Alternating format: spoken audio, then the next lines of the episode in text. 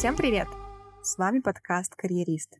Меня зовут Вероника, и я рада объявить третий сезон нашего подкаста.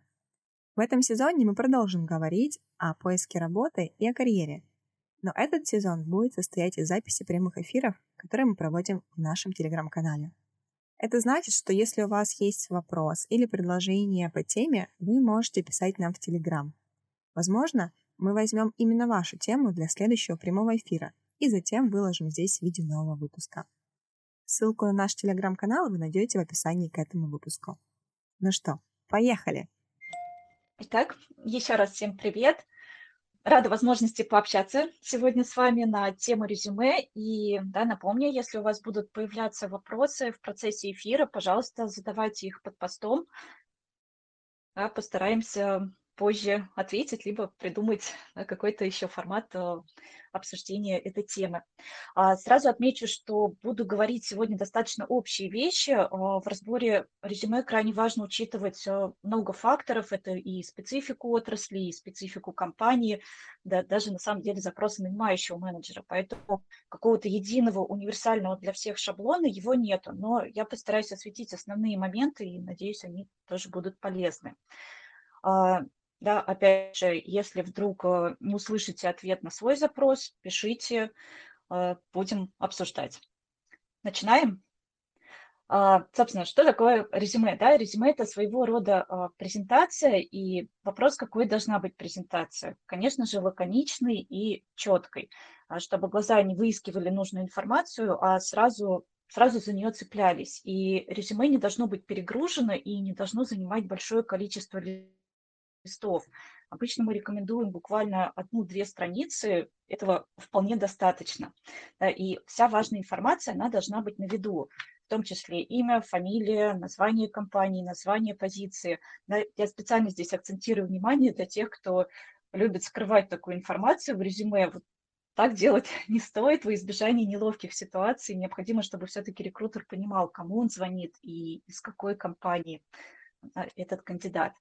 А, после того, как резюме найдено, рекрутер старается максимально быстро оценить, насколько а, опыт кандидата соответствует позиции, ну и насколько, естественно, позиция соответствует кандидату. Да, что мы смотрим? Описание функционала, и если функционал а, расписан по пунктам, кратко, но четко, это позволяет быстрее рекрутера подтолкнуть к тому, чтобы сделать звонок. Хорошее упражнение. Да, прежде чем составить свое резюме, да, написать функционал, подумайте, что бы вы хотели увидеть в резюме, если бы искали к себе в команду такого человека. Вот что важного должно быть написано в функционале, чтобы ваш глаз зацепился за это. Например, а, если вы работаете в продажах, наверняка для вашей роли важны продукт, целевая аудитория, с которой работал кандидат, а, территория ответственности, формат продаж. Да? Всего несколько пунктов, а по сути, насколько уже понятнее вашей работе. Если вы, к примеру, IT-специалист или финансист, э, да, и для, вашего, а, для вашей роли важно наличие тех или иных навыков, тоже стоит э, сделать так, чтобы эти навыки сразу были видны. Ну, и опять же, если у вас был очень широкий функционал, да, тогда старайтесь э, отфильтровать именно ту часть работы, которая наибольшим образом будет соответствовать желаемой вакансии. Да, чтобы не было ситуации, когда вы откликаетесь на позицию например, в продажах, да, в описании вашего функционала есть ну, абсолютно обо всем, кроме продаж. Да, или о продажах написано лишь где-то там на третьей странице резюме. А, ну и добавлю, что намного нагляднее, если функционал будет расписан не большим текстом, а, а буллетами и по пунктам. А это намного облегчит и восприятие, и в целом поиск. Идем дальше. А, на что еще рекрутер обращает внимание? На длительные перерывы в работе. А, такие периоды, конечно, могут быть связаны с э, разными обстоятельствами, обучение, переезд, декретный отпуск и так далее. Но а, лучше об этом упоминать. И также, если был какой-то непродолжительный период работы, несколько недель, несколько месяцев, то можно тоже указать причины ухода. Опять же, добавлю, что это очень зависит сферы, и если в вашей отрасли в порядке вещей приходить на проект и через полгода его менять, это одно дело, да, но если же в вашей сфере принято работать по несколько лет в одной компании, то лучше на такие моменты обращать внимание. А, ну и не могу, конечно же, не упомянуть об образовании, дополнительных курсах, навыках. Если, опять же, в вашей сфере это востребовано, то, конечно, такую информацию стоит указывать. Ну и напоследок оформление, ведь детали, они тоже важны. Это одинаковый шрифт, отступы, абзацы, орфография. Обязательно все проверяйте, перепроверяйте, составили резюме, сделали паузу, отошли, передохнули, подошли, посмотрели свежим взглядом, нашли ошибки, нашли э, какие-то нюансы оформления, все подправили, и после этого уже размещаем или направляем его. Вот, наверное, это если так очень, очень кратко. Да, теперь э, предлагаю рассмотреть резюме, которое мы добавляли в чат. Э, оно, э, оно небольшое, но да, оно достаточно реальное. Э, такие резюме можно часто встретить на HeadHunter, и мы как раз обратим внимание, э, да, что, э, что с ним не так, если можно так сказать.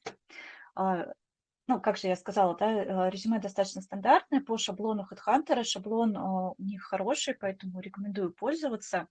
А, открывая резюме, что мы видим в первую очередь? Кандидат э, скрыл э, свои данные, имя, фамилию, то, о чем уже говорили ранее, а, да, и для рекрутера это на самом деле несколько ограничивает э, возможности, во-первых, проверить кандидата по базе и посмотреть какое-то взаимодействие, э, какую-то историю взаимодействия с ним. Да, возможно, эту позицию э, мы с кандидатом уже обсуждали ранее, да, и не стоит тратить время кандидата на повторный звонок. Да, или, возможно, мы в целом общались с ним ранее, но там, кандидат был не в поиске, а теперь вот мы увидели, что он в поиске, можем ему еще какие-то варианты предложить. Да, ну, здесь на самом деле разные могут быть ситуации, да, и порой рекрутер может просто пропустить такое резюме, ну, отсутствие такой некой открытости и прозрачности, оно уже на старте отталкивает, да, почему такой человек скрытный. А, добавлю здесь комментарий, да, что я понимаю, кандидаты часто хотят скрыть резюме из-за опасения а, того, что их текущий работодатель может э, увидеть, да, что он в поиске. Но напомню, что на HeadHunter есть прекрасная опция скрыть резюме, и разные варианты этой опции вы можете скрыть от конкретной компании, вы можете скрыть в целом от всех и сделать так, чтобы ваше резюме э, видели только те компании, кому вы откликаетесь э, на вакансию, либо какой-то определенный пул компаний, который вы сами выберете. Да, очень удобно. А дальше что? Да, идем. Нашим э, резюме не указаны компании работодателя. Это тоже несколько ограничивает рекрутера, в том числе а, в моменты поиска. А ведь э, если мы ищем людей из определенного пула компаний под узкую вакансию, то такое резюме может просто не попасть в поиск, э, да, и мы его не увидим, не найдем. Плюс есть также моменты конфиденциальности, этичности, которым невозможно следовать, если не знаешь компанию, где работает кандидат. И, конечно, есть такие риски, что рекрутер просто не позвонит по такому резюме. Далее не забываем про функционал, кратко, но четко. Да, здесь, насколько мы видим, слишком кратко и не очень четко. Да, функционал нужно расписывать, иначе как еще мы можем понять, подходит ли резюме под вакансию. Да, снова повторюсь, что не стоит расписывать на много листов, а, а сделать действительно такую некую выжимку, акцентировать внимание именно на той части, которая подходит под желаемую вакансию. Даты. Да, видим, что в резюме не проставлена дата ухода с а, последнего места работы, и Тут обычно либо кандидат забывает отредактировать эту информацию, да, когда добавляет новую компанию, ну, либо заведомо скрывает какой-то большой перерыв в работе, такое, к сожалению, часто бывает. И на этапе просмотра резюме уже вопросы и подозрения, да, почему так. Репутация и прозрачность, повторюсь, крайне важны. И начала диалог с какой-то ложной информацией, ну, тоже не самая хорошая идея. А, далее, да, мы видим раздел «Достижения», часто кандидаты путают достижение и функционал, и да, приходить на работу и просто выполнять обязанности – это ну, не совсем достижение, это скорее исследование должностной инструкции. А вот перевыполнение поставленных а, планов, показателей – это уже можно назвать достижением. А, ну и э, здесь тоже замечу, что основной все-таки это именно блок обязанностей, то есть не обязательно писать о достижениях, если каких-то э, вау вещей у вас не было, э, да, либо их сложно как-то измерить, э, да, и описать кратко, но вы всегда это можете рассказать на интервью. Да, здесь скорее задача именно правильно, грамотно расписать функционал, чтобы да, рекрутер понял, что вы именно тот человек, э, который нужен под эту позицию. А если смотрим а, ниже, а, да, идем, мы обращаем внимание на, образовать, э, на образование, на какие-то дополнительные данные, курсы и так далее. Английский язык, да, тоже очень важно, и всегда советую все-таки указывать то, как есть на самом деле. Да, если у вас плохой английский, то не стоит писать, что вы уверенно владеете, что вы пройдете интервью. Ну, могут быть такие моменты, что рекрутер позвонит, попросит э, перейти на английский, пообщаться на английском, да, и будет очень неловко, если окажется, что у вас английского вовсе и нету. Далее у нас различные дополнительные навыки, права и так далее. Да, тоже, если для вашей сферы это важно, то указываем а, наличие прав, наличие каких-то дополнительных вещей. Там, например, если вы из IT-сферы, написать языки программирования, которыми вы владеете, а, да, рекрутер также может делать поиск кандидатов по таким ключевым словам, как навыки, да, и он скорее сделает поиск по языку программирования, чем по какому-то общему навыку, например, я коммуникабельный человек. Да, поэтому пишем все-таки то, что больше именно подходит для вакансии. А, так, ну и что, напоследок добавлю, да, то же самое упражнение, как составить резюме, а, поставить себя на место нанимающего менеджера. Да, вот вы представьте, что вы руководитель, который ищет к себе в команду того самого идеального специалиста по продажам, например.